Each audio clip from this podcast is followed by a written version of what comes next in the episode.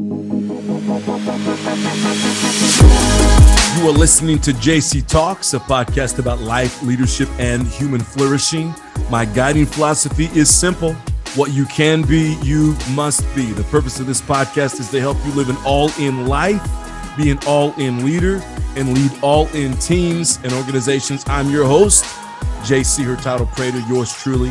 And I'm so grateful you've joined me for a few moments on the podcast today. We are in a book called The Science of Success by Charles G. Koch.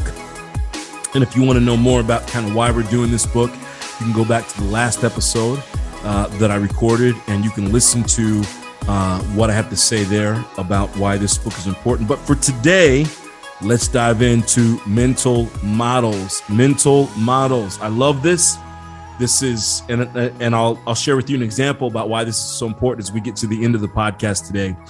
Uh, but Charles Koch talks about this on page 30. He talks about this idea of mental models, and he sees, I believe, his role at Koch Industries, a company worth $115 billion. He sees one of his primary roles as to help set the mental models within the organization. Now, some of you are asking the question, what are mental models? What are mental models? So I've got a couple ways that I want to explain them to you today. Let's start with the book, page 30. Science of Success. Here's what it says Mental models are intellectual structures that enable us to simplify and organize the myriad inputs we get from the world around us. They shape and support our thinking, decision making, opinions, values, and beliefs. And again, as we get closer to the end of the podcast today, I'm going to give you an example about how this works. And it's amazing how when we run things through, when, when we run thoughts and potential decisions through mental models before we make the decision. Uh, before we say what we're going to say, we run them through this mental model. It's amazing how it takes the emotion out of it, and we're able to make reasonable choices, decisions, and use and choose reasonable words. As Ludwig von Mises pointed out, they are a necessary requirement of any intellectual grasp of historical events. According to, according to uh, Michael Paul Polanyi, they are also vital to scientific progress. It is by his assimilation of the framework of science that the scientist makes sense of his experience. To be beneficial rather than destructive, our mental models must connect us to reality. Further, they must improve our ability to assimilate new experiences. In the process, they are refined by experience. Unfortunately, not all mental models ref- reflect reality. People used to believe that the earth was flat and behaved accordingly, even though no one actually found and fell off the edge of the earth. One consequence of this flawed thinking, flawed thinking, excuse me, was that many spectacular discoveries were delayed until certain innovators, such as Christopher Columbus, challenged that mental model. The quality of our mental models determines how well we function in the natural world, and the same is true in the economic world. Thus, Koch Industries invest tremendous time and effort to ensure that our market based management mental models fit reality and are understood and applied throughout our businesses. A business with behavior based on faulty mental models is doomed to extinction we must constantly remind ourselves that just because we believe or want a thing to be true does not make it so. As Senator Daniel Patrick Moynihan put it, everyone is entitled to his own opinions, but not his own facts. And this is the thing about mental models. When we roll potential decisions through mental models, it really helps us to make fact based decisions, not just our own opinions or letting our emotions kind of run what that decision will be. Again, I'm going to give you an example here in just a second. Good mental models, besides being based on reality, should lead to effective action, which introduces additional re- requirements. They must neither overly, uh, the, they must be neither overly complicated nor too simple, missing key drivers or secondary consequences. They should be checked whenever we don't get the results we anticipated. As with everything, they must always be challenged and improved. We need to constantly ask ourselves if we, in our own way, are thinking and behaving as if the world were flat. Okay. So let me read a little something, a definition that I wrote for mental models that I use for my students. Um, and, and then I want to give you some examples of mental models. And then I want to talk about why this is important and what I saw in my class this past week. And then I'm going to let you go for the week. Mental models. Here's the definition I use with my students a way of thinking and processing the world around us that can help us to see the rewards, consequences, or outcomes before we make the choices and decisions. That's pretty much what it is. And then if you were to be in class with me and you were to see this PowerPoint that's in front of me, I have this little grid or I have this graph here and it it's got a a bunch of squiggly lines and above those squiggly lines it says information, okay? And we all get information all around us all the time. It's constantly flowing in. And then if you go to the other side of the page, it has some less squiggly lines and it says decision. Okay. So typically, what people do is they run from information to decision, information to decision. Okay. So I see something happening, I make a decision. I hear about this, I make a decision. I think this, my emotions say this, I make a decision. What a mental model is, and you see on this graph in front of me, is you have the information, you have the decision, but what what what we're trying to do through a, ment- a mental model is say before we make the decision let's run it through this mental model Okay, let's run it through uh, this way of thinking, and maybe it will help us to make a better uh, a better choice. So, for example, let me walk you through some of the mental models, and we're not going to talk very much about this because I want to dive in more on these mental models in the month of May. Maybe we'll call it May mental models or mental models month, or I don't know, May, the month of mental. I don't know. I don't know. But I think that's a good time where we can talk about this idea of mental models and we can walk through several, several of these. And I can spend some time with you talking about what these mental models are. But here's some examples, some of the ones that we've already talked about in um, in in the class that I'm teaching uh, up there Azusa Pacific. Number one, systems thinking. And systems thinking is when you rise up uh, to the 30,000 foot view level and you look at everything within the system and you make decisions or you're able to see okay if i make this, this decision over here in the organization over here in the team over here in the family right over here in you know whatever it might be uh, in my personal life if i make this decision over here here will be the consequences over here right here's how it affects everything i can also if i'm in an organization instead of blaming a person, I can look at the system and say, what in the system caused this to happen? Okay.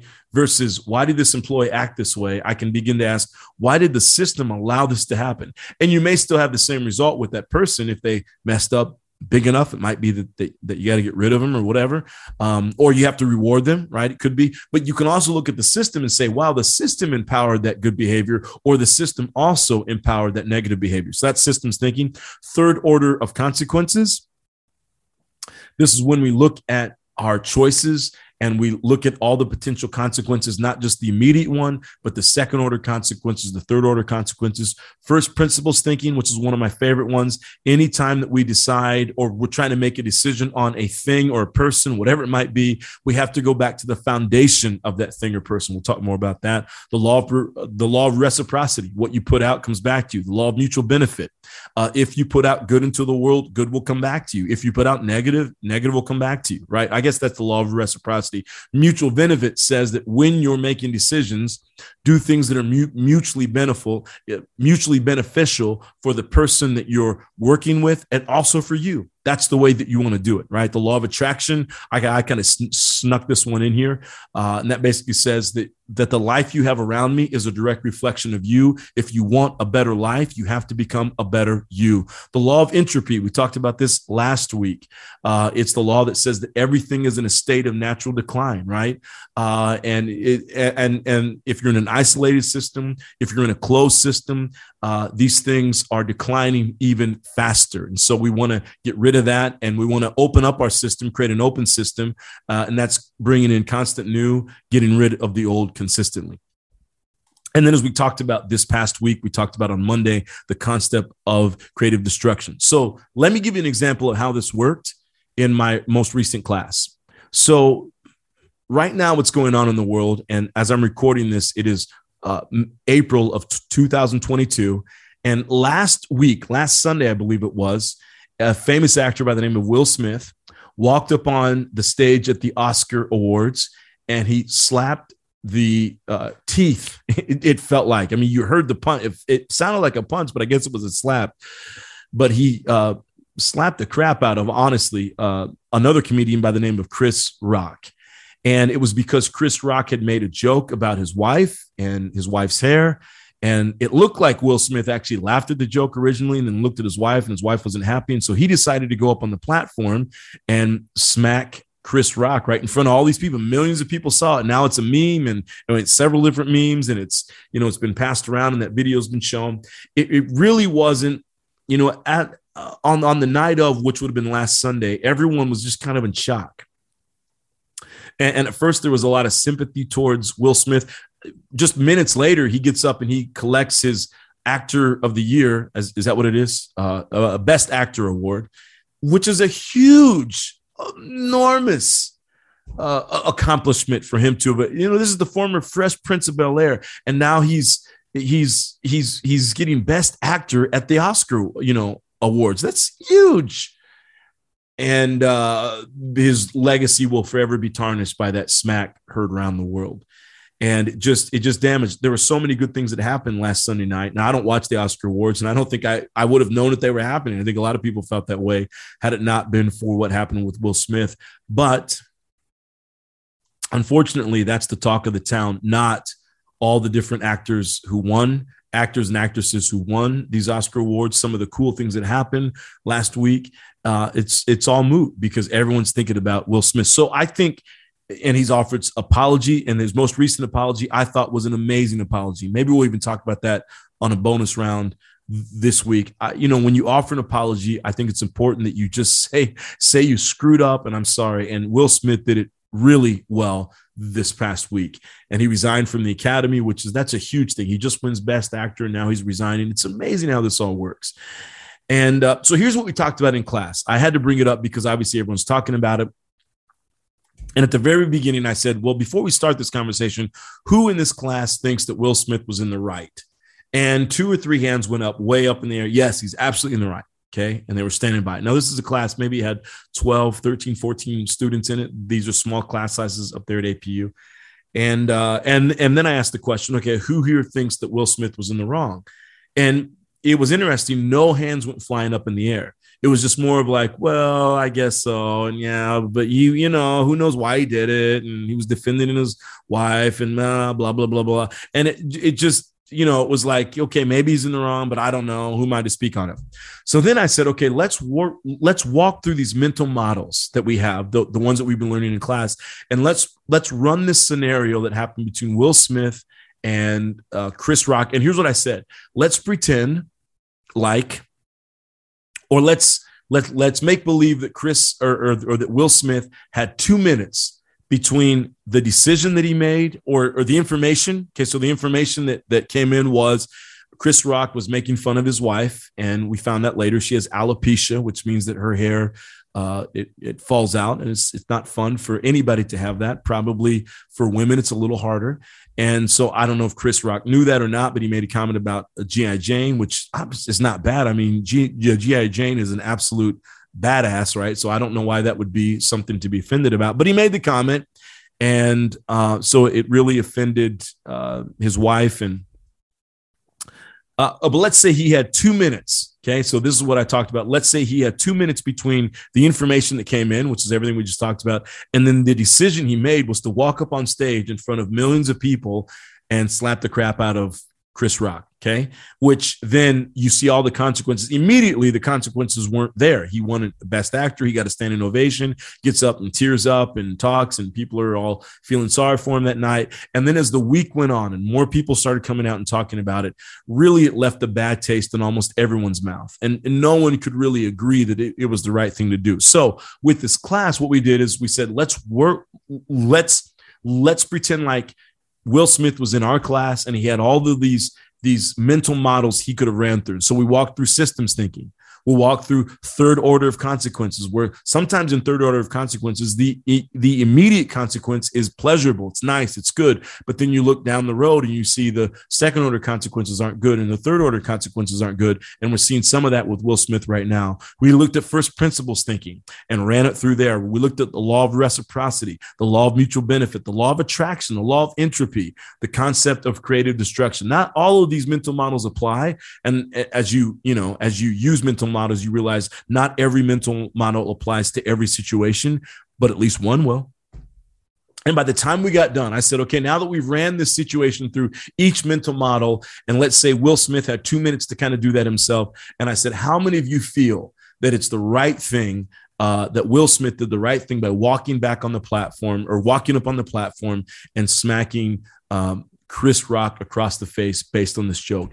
No hand went up in the class, and it was a, a very uh, was a very very solemn kind of moment. Nobody even like kind of put their hand up. No one was like, "Well, I don't know." It was very clear after wa- walking through these mental models that what uh, Will Smith did was wrong. And again, I'm not here. That's not what this podcast is about. It's not here to to to judge Will Smith for his actions. You know, I'm the last one that should be doing that to anybody. I'm just saying that in in the in the immediate most people were kind of giving him a pass. And we talked about that. Why would will smith get a pass? I used the example of what if the dean of the business school that i was up there on campus and i said what if the dean of the business school walked in right right now and said hey you guys need to move out of this classroom and go somewhere else? And i got up and i were to get upset and say hey why does it matter? No one's in this classroom. And then i walked over and i smacked her across the face and I said, How many of you would think that would be okay? And nobody said that would be okay. We all agreed that would be the worst thing that I could do. It would be, and if I cussed her out and screamed at her really loud, well, you know, I, would be fired on the spot. I'd be fired. I'd probably be escorted off campus by security, right? Cops may be called, probably. She'd probably, you know, press charges. It would not end well for me. But it, Will Smith did not experience the same consequences. And why was that? And what the general consensus consensus in the classroom was because he's a celebrity. And so we get our emotions involved because he's been in our home for years. I mean, I love the Fresh Prince of Will, you know, the Fresh Prince of Bel Air. Love that show. I love so much of what he's done. I have to be honest with you. I like Will Smith's rap.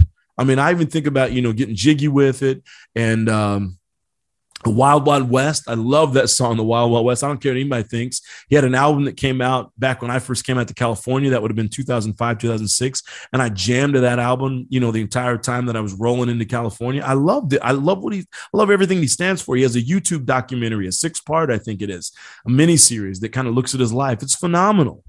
And so it was shocking to see this guy that I've looked up to for a long time make this decision. And so it was easy for me and many others, millions of others, to say, well, okay, we give him a pass. He was sticking up for his wife. But when you run it through mental models, it takes out the emotion, it takes out the celebrity, and you're able to see the facts and you realize this was not a right decision for him to make. It wasn't the best decision that he, that he could have made. But again, he acted with information and went straight to decision. And usually, when people do that, the emotions get involved. So, again, this idea of mental models, they're good for all of us to have. We're going to talk about them once we get into the month of May. It's good because in any decision you make, it's important that we run our decisions through these mental models. Charlie Munger, a, another billionaire, talks about this a great deal in his investing decisions in his you know decisions on what companies to purchase and all the other stuff he does. He's constantly looking at this idea of mental models and running every decision through uh, these mental models as he makes decisions. So we will talk more about this. It comes from the science of success. So, again, we've already talked about this idea of creative destruction, incessantly creating the new or bringing in the new, incessantly getting rid of the old. And today we're talking about, we've talked about this idea of mental models. We will talk more about that. But if you have not adopted mental models, I want to encourage you, buy a book on it, start watching some YouTube videos on them. Find the mental models you can use for yourself that will pay, help you make better decisions as leaders. It is incredibly important. Thank you so much for listening. I will see you, or I guess uh, I look forward to you joining me on the next episode of JC Talks, the Leadership Podcast. Have a great week. Take care.